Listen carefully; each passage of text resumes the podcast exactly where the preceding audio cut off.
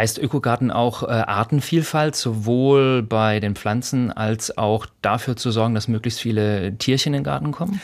Ja, das ist genau das Thema, weil wir haben ja heute, wenn wir uns umhören, so einem ja, Biodiversitätsproblem, sagt man.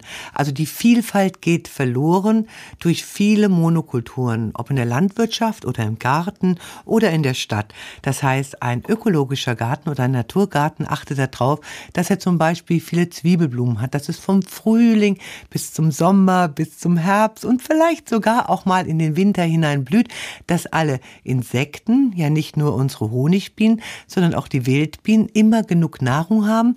Und wenn wir viele Insekten im Garten haben, dann haben wir natürlich auch viele Vögel im Garten. Und diese Vögel, das sind diejenigen, die uns morgens mit ihrem Gesang begrüßen, aber die brauchen Futter.